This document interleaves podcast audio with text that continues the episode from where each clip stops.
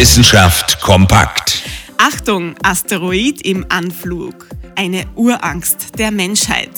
Der Asteroid aus dem All, der auf die Erde einschlägt und alles Leben vernichtet. Und diese Angst ist gar nicht mal so weit hergeholt. Immerhin ertönt bei der Europäischen Raumfahrtagentur ESA mehrmals wöchentlich der Asteroidenalarm. Meistens sind es Fehlalarme, aber es kann nicht schaden, auf die Asteroiden da draußen aufzupassen.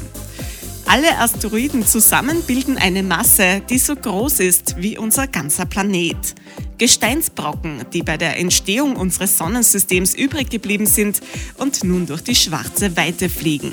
1,3 Millionen Asteroiden sind bekannt. Aber haben Sie keine Sorge. Nur ein Bruchteil davon kommt überhaupt in die Nähe der Erde und sorgt dort höchstens für ein sommerliches Highlight in Form von Sternschnuppen. Wie groß ist da wirklich die Gefahr, dass wir dasselbe Schicksal erleiden wie die Dinosaurier? In den kommenden Jahrzehnten jedenfalls sehr gering.